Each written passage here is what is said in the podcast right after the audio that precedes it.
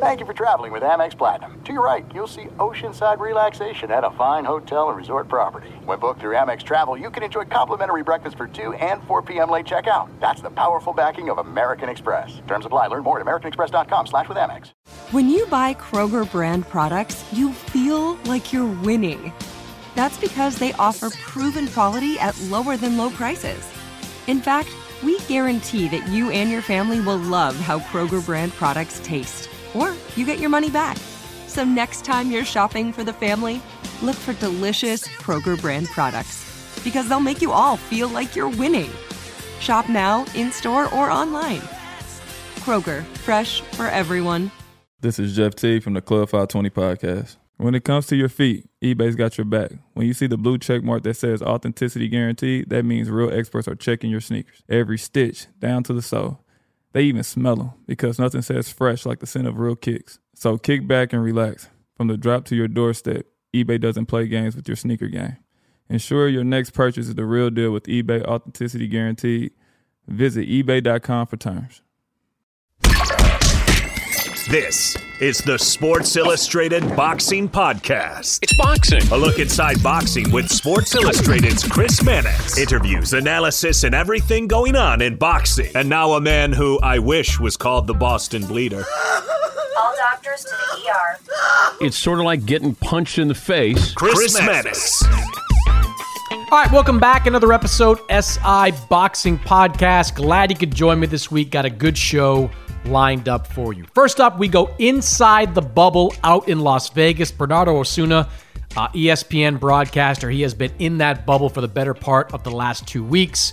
Talks to me about some of the protocols that they have out there, what it's like in front of no fans in some of these fights, and what he hopes boxing looks like in the future. Plus, his thoughts on the recently somewhat announced Tyson Fury Anthony Joshua showdown, which could take place as early as the summer of 2021. A little bit later on, Regis Prograis, the former 140 pound champion, he has been in the news recently because the fight he had scheduled with Maurice Hooker has fallen apart. Regis walks me through how those negotiations crumbled, why he's not willing to go up to 145 or even 147 pounds right now, what he hopes is next for him, and a whole lot more. Stick around for that great interview with Regis Prograis. Quick housekeeping note if you like this podcast, very easy way you can support it. Head over to Apple Podcasts, post a comment, leave a rating. It's simple, it's easy, it's free. It's the best way to make sure that we keep doing this podcast week after week. That's it. All right, on to my conversation with Bernardo Osuna.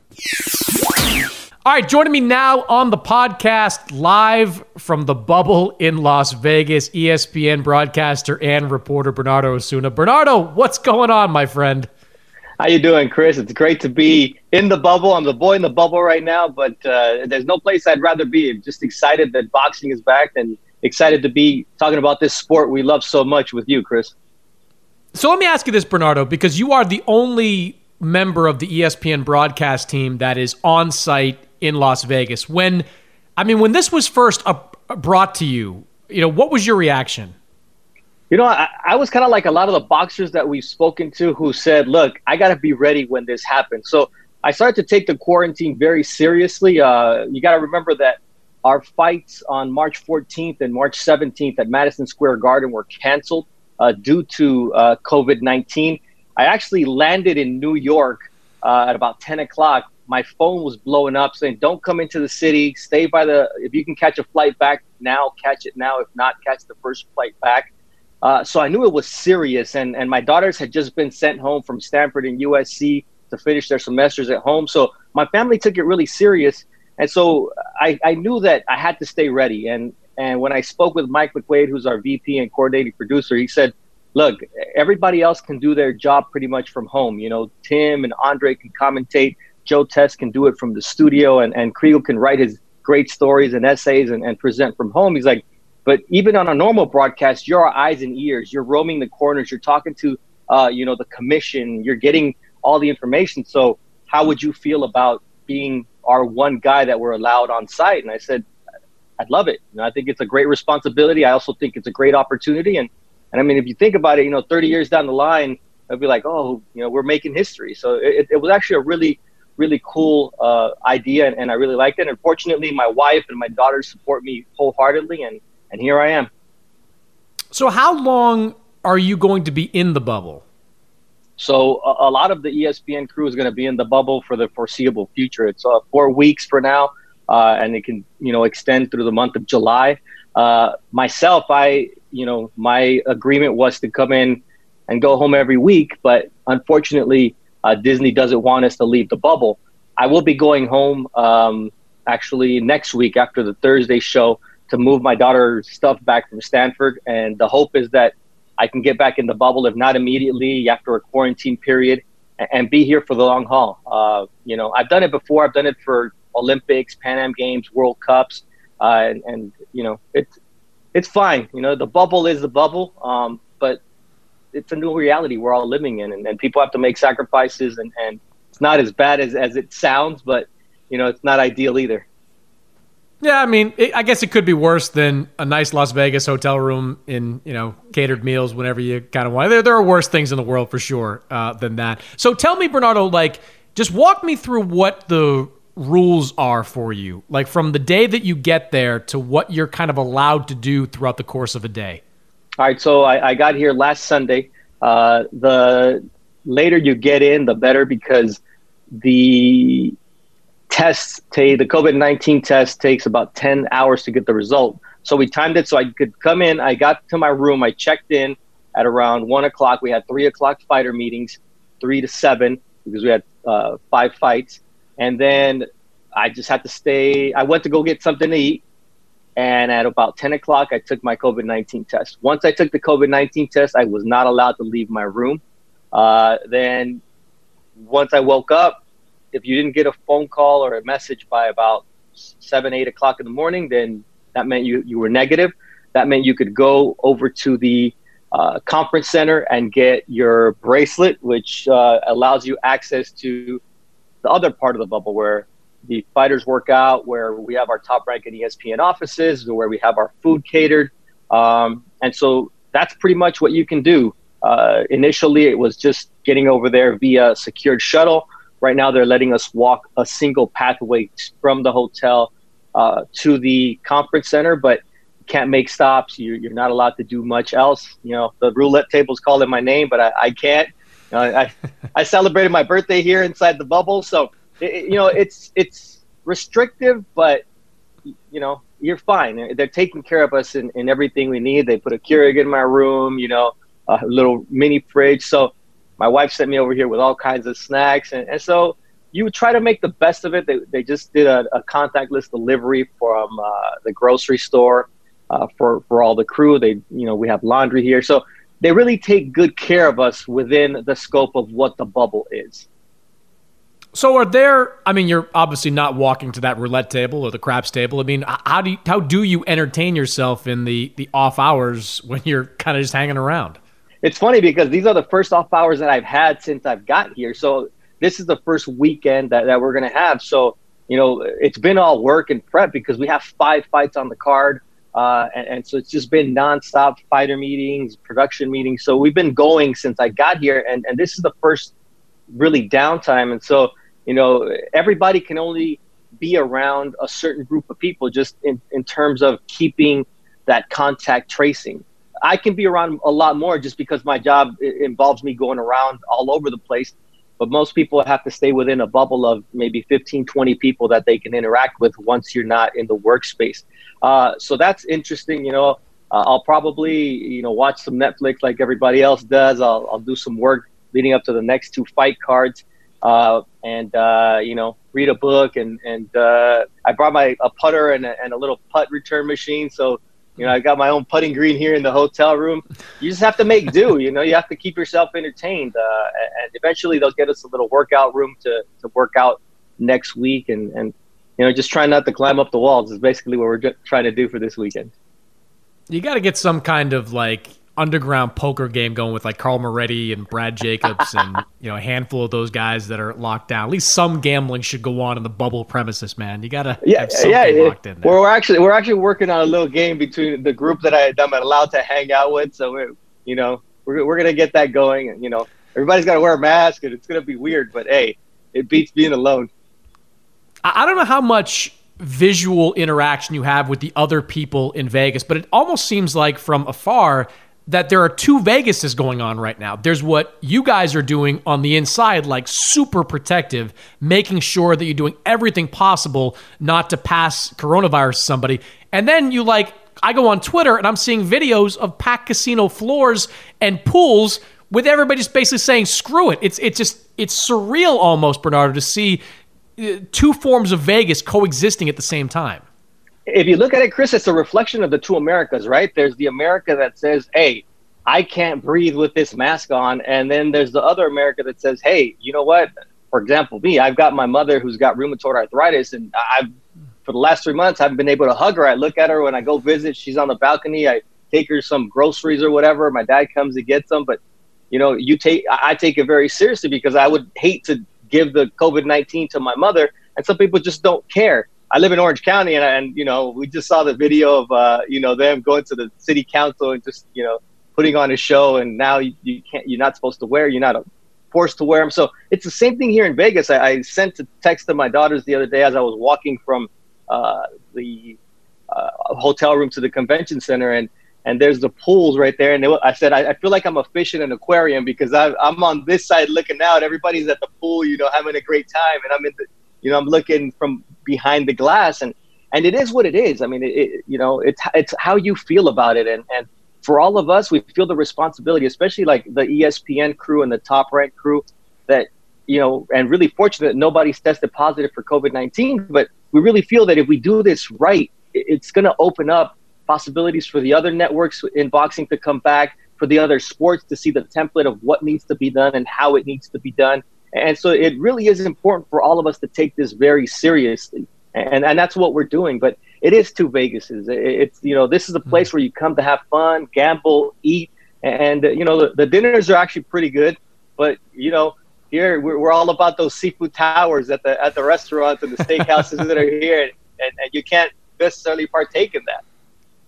Oh, believe me, I've been in a few of those shows, and the seafood towers are very much a part of the top rank, uh, top rank experience. Um, so I tweeted this yeah. after the first show. I thought the I thought the visuals looked great. Like I thought Top Rank did a great job, and ESPN did a great job of uh, at least you know not making it look strange in a conference room. It really looked like a a boxing event. What did it feel like in there with you know with no crowd in attendance and guys kind of going at it without the natural ambiance of, of a crowd? I actually enjoyed it. You know, I, I, I like the fact that you can hear the corners. You you get a real feel. The punches are really, uh, you know, it's almost like we're conveying what you and I usually get to to hear when we are doing our reporting job on site or when we're sitting ringside, where where you really get a different feel than what people see on TV. And I think with this, I think people are getting a, a more inside look at what boxing is like. You know, when when you know Buddy McGirt who projects a lot, and and he was basically basically like a fifth voice in the broadcast crew with Tess and Andre and Tim and and uh, um, Kriegel and I, and so it, it was very interesting. Um, and and I think it changes the dynamic of the corners too, because sometimes they don't want to yell as much, and and you know they, you don't have that intimacy. Even like when the commission was dealing with the disqualification, everything's over the microphones. There's no kind of hidden conversations anymore because everything's there, you know, raw for everybody to see. And you're right about the visuals. I think, you know, the team has done a great job. The, the giant video walls, and, and you know, we've got our, our director, Aladdin Freeman, who's here, and, and Mike Mascaro on site, and, and Fernando, who does a lot of the interviews with us. And so we got a really small core of people that do it right. And then in Bristol, we've got, you know, two teams. We've got Jim Zaroli leading the uh, team that does fight itself. And then we've got Mark Schumann, who usually does Max on Boxing, and, and our studio shows on the road doing uh, the studio portion. So it's really a huge operation, and, and it's really we're trying to make it as seamless as possible. Obviously, being in separate places makes it tough, but I think overall it's it's been a really good experience. You talked to all the fighters, obviously, after each event, and and just in the days that followed. Like, what's been their reaction to to participating in something like this after they've gone through it? I mean, how have they felt it, it played out?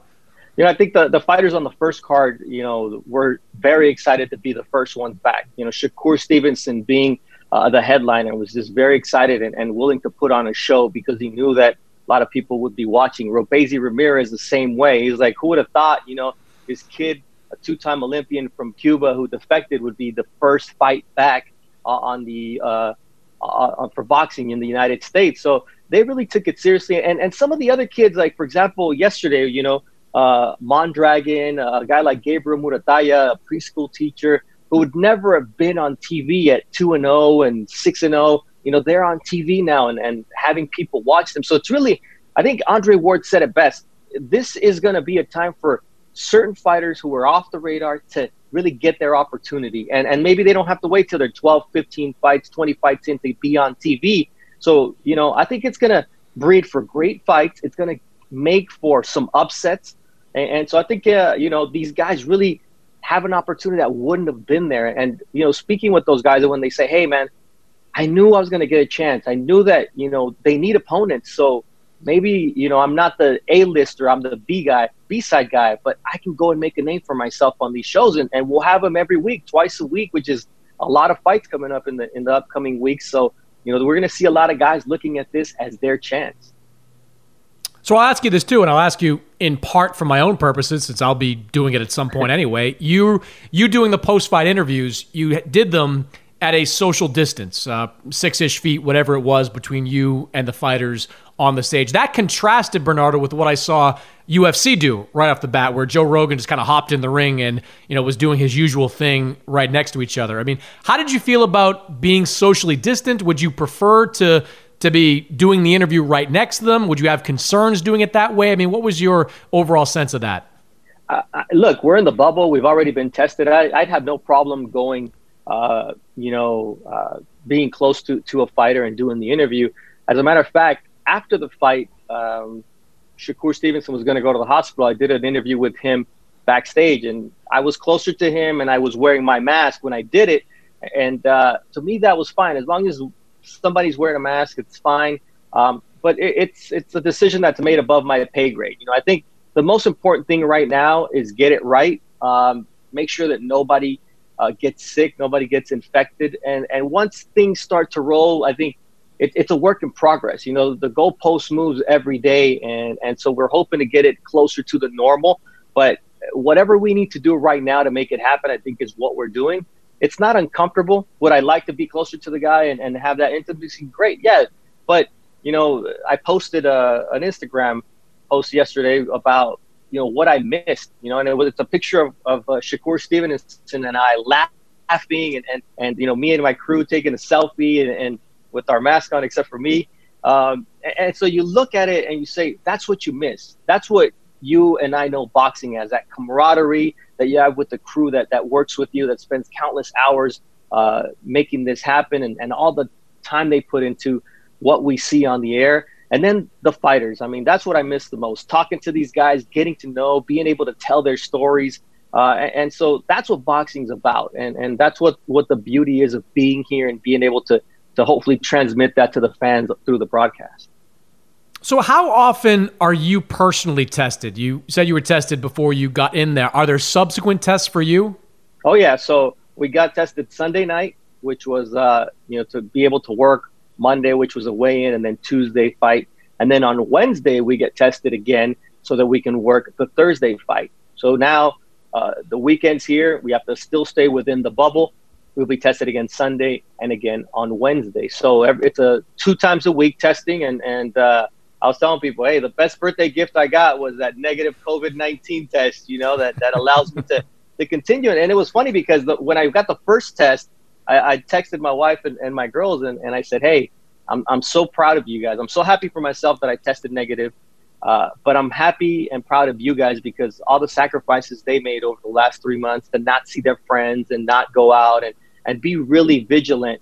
I said it paid off, you know, and, and because we all look at it like we've had fighters uh, test prior to coming to Vegas, and and one of them tested negative, and now his fight is off, and and you're like, imagine that, that had been me, like uh, all this effort to, to get me here, to make sure that I'm here, and all of a sudden I test positive, and, and it's got nothing to do with the bubble. It had to do with what I did outside the bubble. So now that I'm in the bubble, I'm, I'm very vigilant about making sure that, that I stay you know, healthy and safe. And, and the bubble concept, the protocols are working as established. So, uh, you know, it's all about doing it right.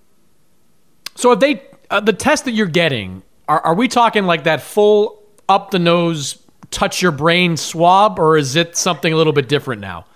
Thank God it's not that lobotomy test that they do with uh, 14 inch swab or whatever it is. No, it's actually a, a, throat swab, and, and it's it's not terrible. It's not pleasant. You know, you get a little bit of a tickle in your throat, and and you start to feel a little sore throat. You know, in the neck in the hours after you've done the test, but but it's nothing major. And and uh, once you go through it once, you understand what it is. I just close my eyes, open my mouth, and say ah, and let them do what they do. They get in there, you're they're out, and then uh, you know you get the the no traces of COVID on on your uh, test, and and you feel like a champion. So you know, just got got to keep doing that.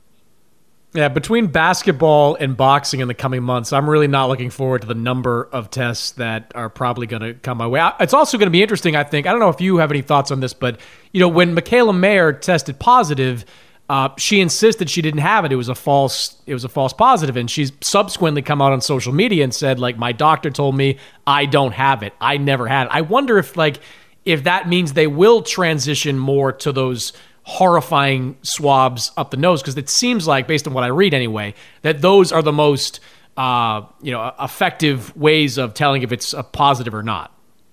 Yeah, I mean, it, like I said, it's it's a work in progress, but I think it'd be harder to get people to uh, actually agree to those. You know, I think uh, it was it was a relief when they said, "Hey, it's going to be the throat swab." I was like, "All right, I, I can do that." I'm, I'm, like, I'm not all about you know getting that that uh, thing up my nose for you know for brain testing. So I, I understand it. If it, and if I had to do it, I would do it. Um, but it's really a, a, work in progress. It's it just at that point with Mikaela, she was the first one to to test for traces of COVID nineteen, and and it just had you know it was the first time all of us were in this closed system, and so it had to happen. You know, they they did the right thing in terms of hey.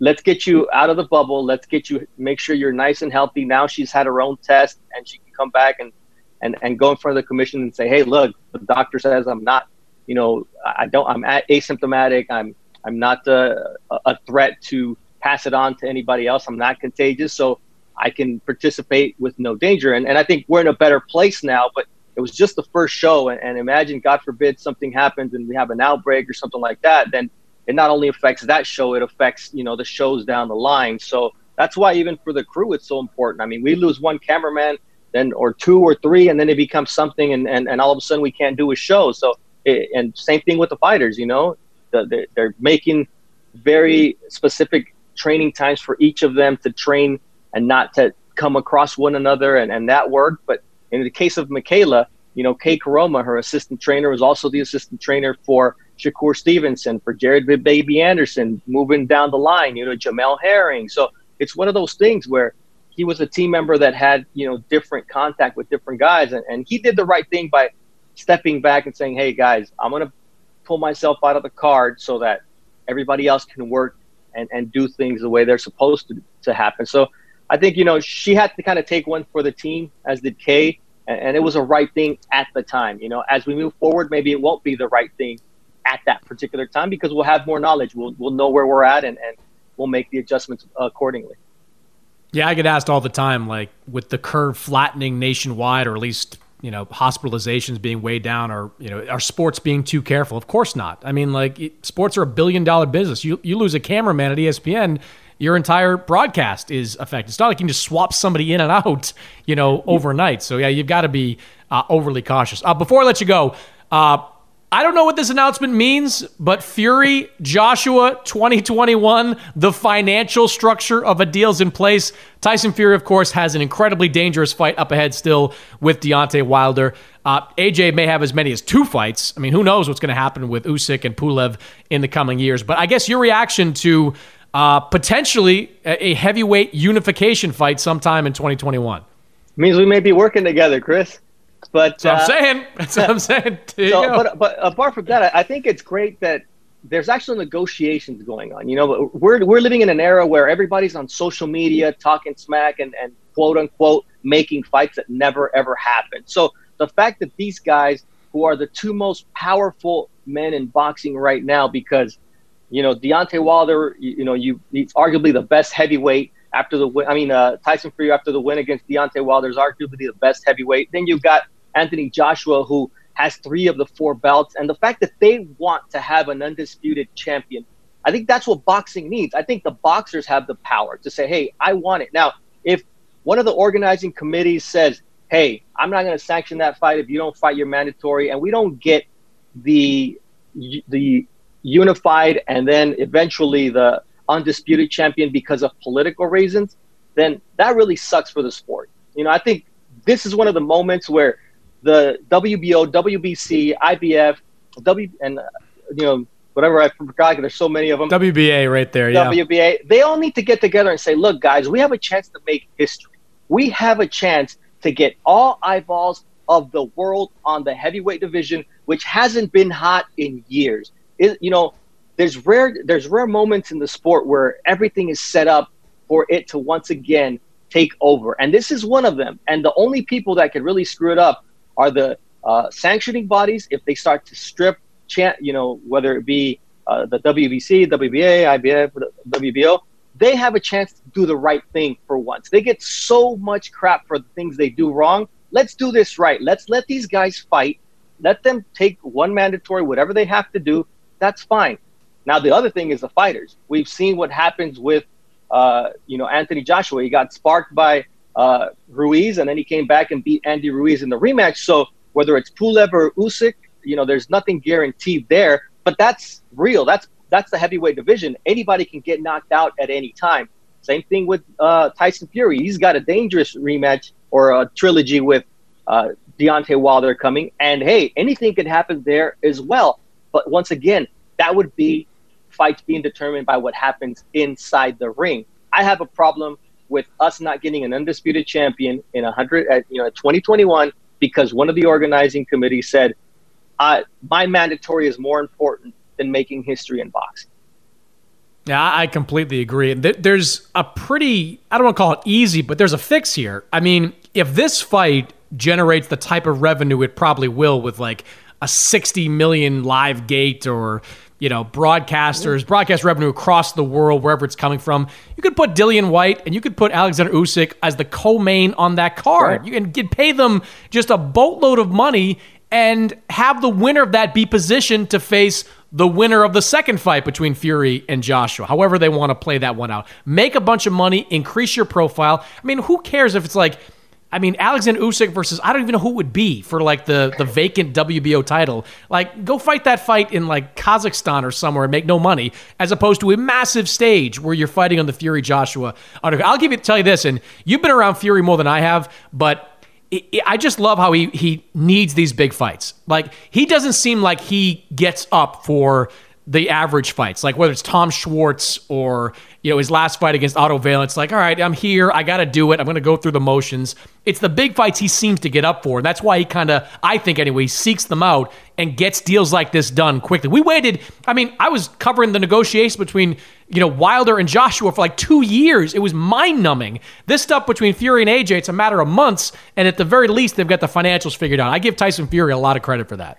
Yeah, because we're used to an era where everybody's protecting their oh everybody's looking for those oh is that an easy title defense? Yeah i'm gonna take that. Give me the number 15th guy instead of you know giving me the next guy up. Or in this case give me the champion because i want to make history. I want to go down and and be a transcendent figure in the sport. And i think that's what the beauty of of that february 22nd fight was. The fact that we all left that night with this feeling of hope for the sport. This feeling that this could be a turning point for boxing.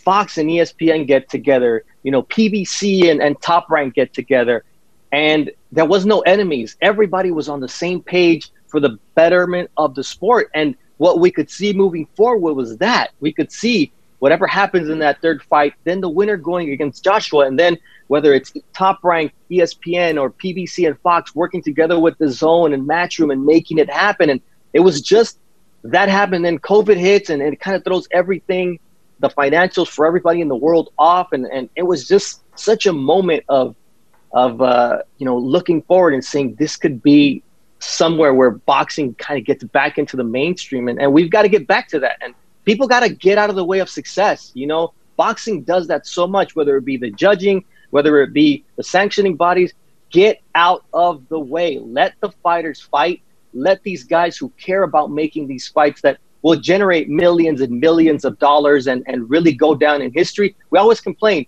we don't have the Ali Frazier, we don't have the Hagler Hearns and Leonard Duran.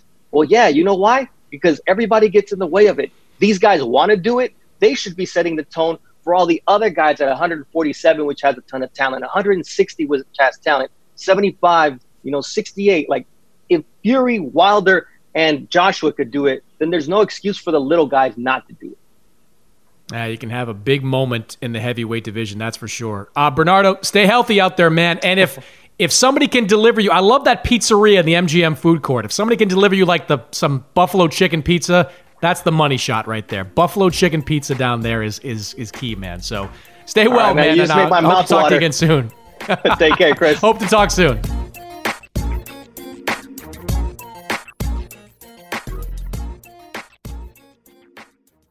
Motors is here for the ride. Now, I'm supposed to talk here about what I remember and what I loved about my first car. And that's easy for me to do because I still have my first car. And as long as it keeps running, and so far, so good, I intend to have that car probably until the day I die. Uh, that's how much I love that car. It is like a child to me. Now, it does require some upkeep, and that's why I'm grateful for a place like eBay Motors. With over 122 million parts, you can make sure your number one ride or die stays running smoothly. Brake kits, LED lights, roof racks, bumpers, whatever your baby needs, eBay Motors has it. And with eBay Guaranteed Fit, it's guaranteed to fit your ride the first time, every time, or your money back. Plus, at these prices, you're burning rubber, not cash. Keep your ride or die alive at ebaymotors.com. Eligible items only, exclusions apply. There are some things that are too good to keep a secret. Like how your Amex Platinum card helps you have the perfect trip. I'd like to check into the Centurion Lounge. Or how it seems like you always get those hard to snag tables. Ooh, yum. And how you get the most out of select can't miss events. With access to the Centurion Lounge, Resy Priority Notified, and Amex card member benefits at select events, you'll have to share. That's the powerful backing of American Express. Terms apply. Learn more at americanexpress.com slash with Amex. Hey guys, this is Matt Jones, Drew Franklin from the Fade This podcast. We got a great episode coming up, picks in all the sports, football, basketball, we do them all. But here's a preview of this week's episode. Do you think it's more embarrassing to dye your hair or to have hair plugs? I don't think either are embarrassing if you're not trying to conceal it and act like you didn't. Okay, so you think if you just come out and go, I got hair plugs. Yeah, like check out these hair. Pl- I mean, don't just walk around, hey, tapping, hey, hey, stranger. I don't want you thinking this is natural, you know. But I mean, do you, you have to do that with Some everyone you meet? Try to act like they, uh, you know what I mean. Yeah. But I mean, like, like John Cena got it. You know, when John Cena came back to wrestling, he had a bald spot, and now he doesn't. Mm-hmm. You think he should be required in all interviews to say, "Look, by the way, I covered up my bald spot"? Yeah, I guess it's weird. I mean, you don't wear a sign or like put a sign in your yard, but all right. So what about toupees? Those are the most obvious. I but let's like. say you're like Bill Self and you can get it to where it looks good. his is magical. I don't even know if his is a toupee. It is. I think he went into the future and had a procedure we haven't even discovered yet. And this episode was brought to you in partnership with DraftKings. To hear more, listen and subscribe to Fade This on iHeartRadio or wherever you listen to podcasts. All right, joining me now on the show, he is the former 140 pound champion. He's had uh, maybe a rough week or so. Has been trying to figure out a fight that was supposed to happen and now maybe is not happening. He is Regis Prograis joining me from down in Houston. How are you, Regis? I'm good, man. Everything is, you know, everything is cool. Trying to still stay away from the corona people, but besides that, everything is good. Good, good to hear it. So, like, before we get into anything else, your fight with Maurice Hooker, the fight that was originally supposed to happen in April, it was kind of penciled in for at some point this summer and fell apart over the last week. In your mind, is that fight completely dead? In my mind, I think so. Um, hopefully, it's not, but I mean, in my mind, I think I think it is dead. So, where, from your perspective, did this go south? Was it when you know, you know, Bomac told me that it was 147 or nothing? I mean, how did this fall apart in your mind? Yeah, I mean, listen, it wasn't like it, it wasn't like the the initial fight was scheduled at 145 and then I try to bring him down to 143. No, I mean the fight was first off initially we wanted the fight to be at 140 because my goal is to be a champion and get at 140. So we want to be the fight to be at 140 uh, for some type of some maybe the eliminator or something like that. And you know they said um, he couldn't make it. He has it takes him three months or something like that to get down to 140. So they moved it to 143. We, you know, my side said, okay, that's fine, no problem with that. We'll do 143. Um, of course, the the coronavirus hit for the April 17th. That you know that went off. Um, you know, they had to be rescheduled. So he had time. You know, he had time to make 140, and now he's saying 147. So, um, you know, it's for me, it's it's not my fault that you know he can't make the weight. So take me inside the discussions over the last week. I mean, how high were you willing to go? I mean, what concessions were you willing to make for this fight to happen? I said 144. Um, and the only, the only, and I don't even want to go that high to be honest. Um, the only thing I don't, I feel like I could beat Maurice Hooker at, any weight. I feel like right now I can. I feel like I could beat him. You know, if no matter what weight he is right now, and compared to my weight, I feel like I can still beat him. You know, style wise. I'm not worried about that. My my thing is I want to be a champion again at 140. So I don't want to. I want my body to still be adjusted to going to making my weight at 140. It's not about. It's not about the people think it's about the weight. No, it's not about the weight. It's you know, like the wait for the fight. No, that's that's definitely not the case. It's about my next fight, my future. I want to be a champion again at 140. So if if my body is not used to making 140, if I if I fight at 145 or one, even 144 or 145 in my next fight, the fight after that it's gonna be it's, it's probably gonna be hard for me to make the weight. I'm probably you know I don't want to struggle. I don't want to be. He's in that position. He's in that position to where he has to go to 147 his last fight it was at um 143 and he came in at 144 and a quarter you know so he can't make the weight no more it's not my fault that he can't make the weight you know so um that i mean that's kind of my stand on it yeah, I, I, totally get that stance. Let, let, me give you like the devil's advocate argument here that some people might look at this and say, well, if Regis would go to 144, why not one more pound? Why not 145? Why was the one pound there so important to you? It, it's not even that one pound. I don't even want to go to 144. You know, I'd rather keep it at 143. Really, I want to be at 140. You know, so it's it's not about it's not about even that one pound. So if it's the one pound, let him come down to 144. You know, if it's mm-hmm. if it's that's the case, the one pound, let him come down to 144.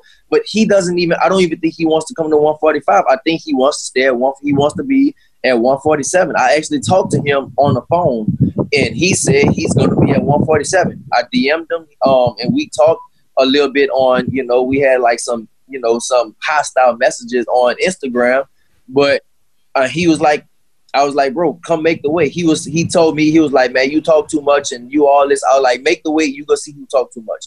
And um, he was like, look, I'm at 147. Do what you doing, but I'm at 147. So I don't even think he wants to come down to 145. Um, but no, it's like I said, my, my goal is to be a champion again at 140. So um, and I don't. I'm looking for. I'm looking. I'm looking at my future. I'm not looking just at this fight right now. I'm looking at my future. Of course, I can fight him at 147. I can fight him at 157, 160 if I want to right now.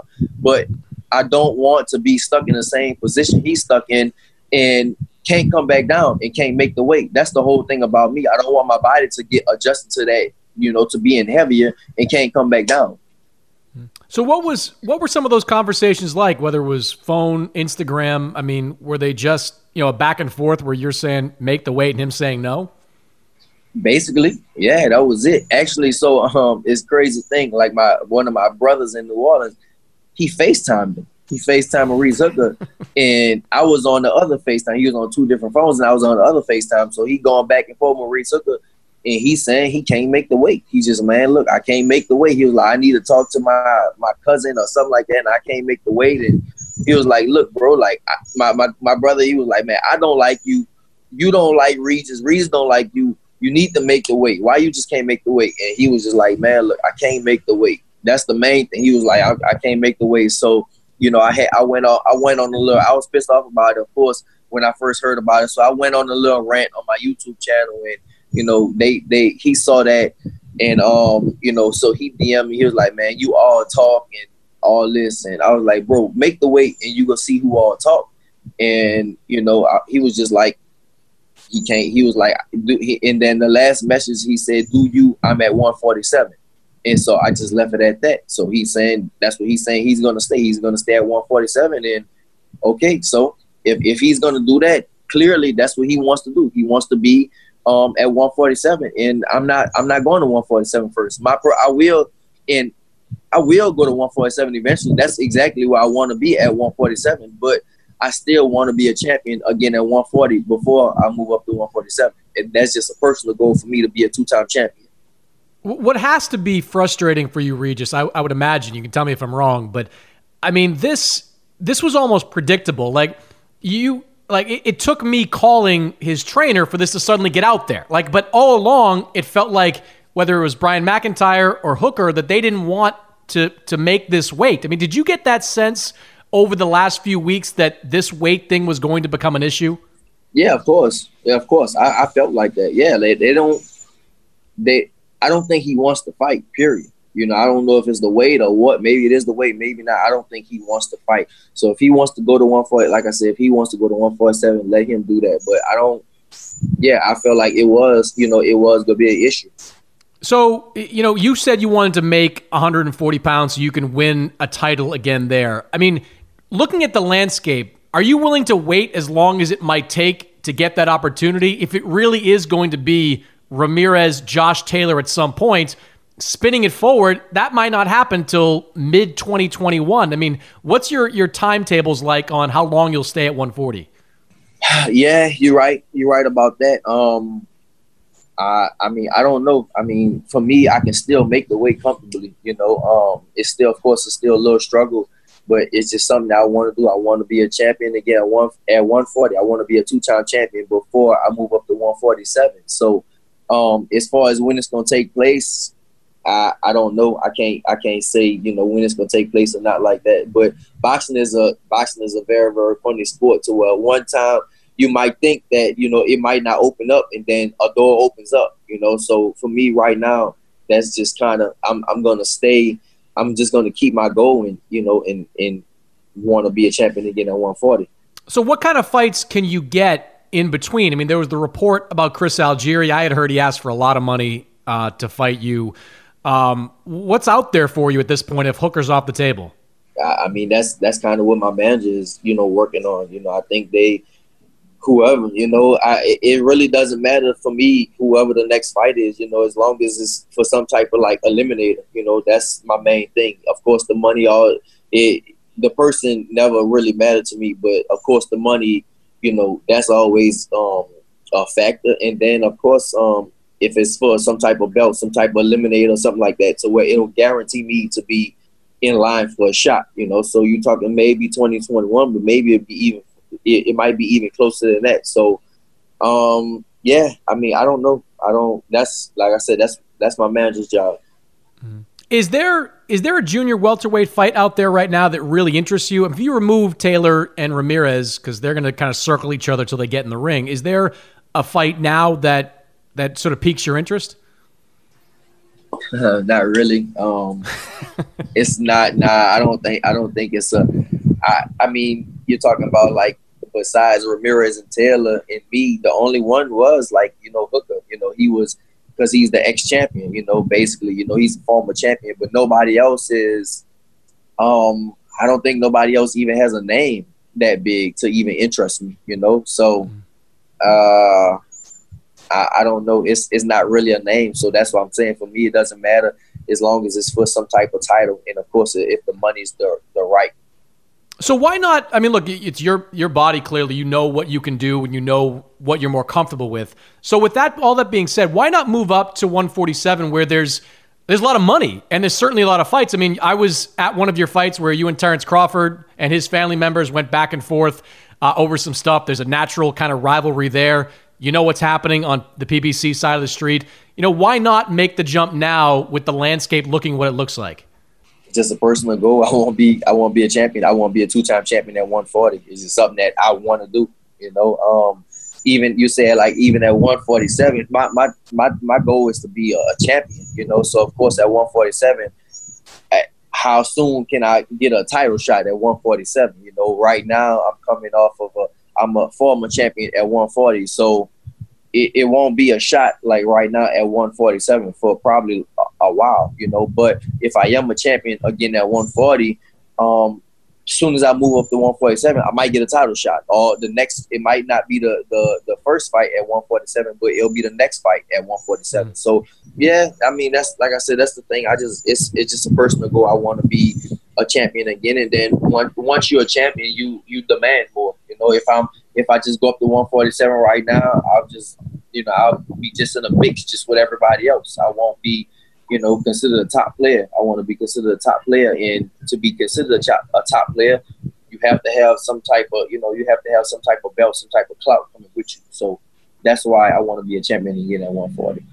Does it matter to you, Regis, how you get the belt? I mean, I, I would imagine I've talked to Jose Ramirez about this. Like, it, once he gets that Taylor fight, win or lose, he's gone up to 147. I don't know what Taylor's situation is specifically, but I mean, even if it's a vacant belt, does that matter? Do you just want that title? I want the belt. Yeah, I want the belt. You know, that's that's the main thing. You know, I want to be a champion again at 140. Of course, it'll be good to win it from a champion. That's definitely you know the, the best thing to do to win it from somebody. But if it's vacant, then hey, let it be vacant. You know, as long as it's a good fight.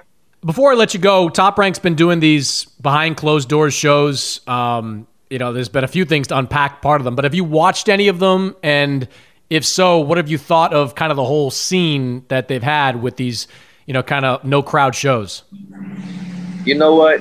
If you, it's all about being a, uh, just all about being adjustable, and you know, we just gotta adjust to it. You know, if if it's no crowd, then it's no crowd. You know, it's better to be safe than sorry. So, um, of course the fans make a big big difference as far as like adrenaline wise it makes a it makes a huge huge difference you know. My last fight was over 20,000 people in the O2 you know. So you're talking about over 20,000 people to be in no people at all that's gonna be it's gonna be a big difference. It'll be almost like sparring you know. It'll be like a you know a, just like a gym fight basically. So but um it's just all about doing what you got to do. It's not you know, we can't. I don't think we can do nothing about it right now because of you know because of the um the coronavirus. So, you know, it's just all about it is what it is, and we gotta do what we gotta do. How careful, Regis, are you trying to be with with protecting yourself from that coronavirus? Because we've seen now with the LesPierre show and Pedraza getting called off, we've seen now three fights in two weeks. Really, the top ranks had to scrap because of either a fighter or a member of a fighter's team testing positive for this. I mean, when you see stuff like that, what do you think? I'm I'm scared, man. At first, I'm not gonna lie. I was when I was in LA. I just I wasn't kind of worried about it. I was thinking it was a government thing, and I still thought it was real, of course. But I was just like, man, I'm not worried about this. But if now it's messing with people's like career, you know. So as far as us, we can't fight if we have it. You know, I actually I was in New Orleans like two days ago, and um, like it, it my like my sister, she had like a party I wanted to go so bad, but I didn't go. I was just and I was like, they they begged me to come. Like, come on, you'll be all right. I was like, man, I'm just I'm really scared. I don't want to get coronavirus. You know, Mikaela Mikaela um Mayer, she was training in our gym, and she was supposed to fight, and she didn't even have it, but she had the antibody in her system, and they called off her fight. You know, and so when that happens, uh, when you know somebody, it's always a big difference. You know, she was training like I was. I was scared because I was with her in the same. We was all in the same gym. She was training and stuff like that. So I was just, you know, I was like fucking. I was spooking because of that. You know, I was real scared. Um, so is yeah, man. I'm just trying to. I'm trying to stay away from people. And like I said, I was just in New Orleans and stuff for for that for like uh, I went to go to my sister's birthday party and I didn't even go. I went there basically I didn't even go because I waited till like everybody left and cleared out because I don't want to catch it. You know, when you talking about it's gonna mess with our career and you know, I don't want to be nowhere close to that stuff. Yeah, you're smart for being careful because you're right. You can set people back months, if not years, just by you know, catching it and not being able to participate uh, in a show. Uh, Regis, I'm sorry to hear about the Hooker fight, man. That sucks because I thought that would have been one of the best fights of the return to boxing. But I hope to see you back again real soon in a big fight, man. You're always always entertaining out there when you get in the ring. All right, thanks, man. Y'all have a good man. Y'all be safe also.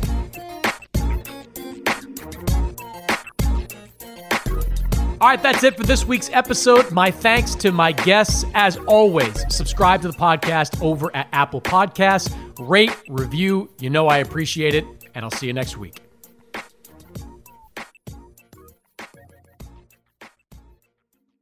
Live Nation presents Concert Week. Now through May 14th, get $25 tickets to over 5,000 shows. That's up to 75% off a summer full of your favorite artists like 21 Savage, Alanis Morissette, Cage the Elephant, Celeste Barber, Dierks Bentley, Fade, Hootie and the Blowfish, Janet Jackson, Kidz Bop Kids, Meghan Trainor, Peso Pluma, Sarah McLachlan. Get tickets to more than 5,000 summer shows for just $25. On sale now through May 14th. Visit LiveNation.com slash Concert to learn more and plan your summer with Sean Paul, Sum 41, 30 Seconds to Mars, oh, and Two Door Cinema Club. This is it. We've got an Amex Platinum Pro on our hands, ladies and gentlemen. We haven't seen anyone relax like this before in the Centurion Lounge. Is he connecting to complimentary Wi Fi? Oh, my! Look at that! He is! And you will not believe where he's going next. The Amex dedicated card member entrance for the win! Unbelievable! When you get travel perks with Amex Platinum, you're part of the action. That's the powerful backing of American Express. Terms apply. Learn more at americanexpress.com slash with Amex. I'm so excited to tell you JC Penney and country music singer-songwriter Walker Hayes are partnering together on a new limited time men's collection for the everyday guy. What I love about Walker Hayes is his laid back nature. He's a family man and being a country megastar while also having seven kids. You know, he likes to keep his style cool and casual. This new collection is perfect for the guy living the t shirt life or someone wanting some fresh options that feel just as good. It's easy to wear, affordable styles that celebrate the ultimate family man, along with the quality, durability, and sensibility dads appreciate.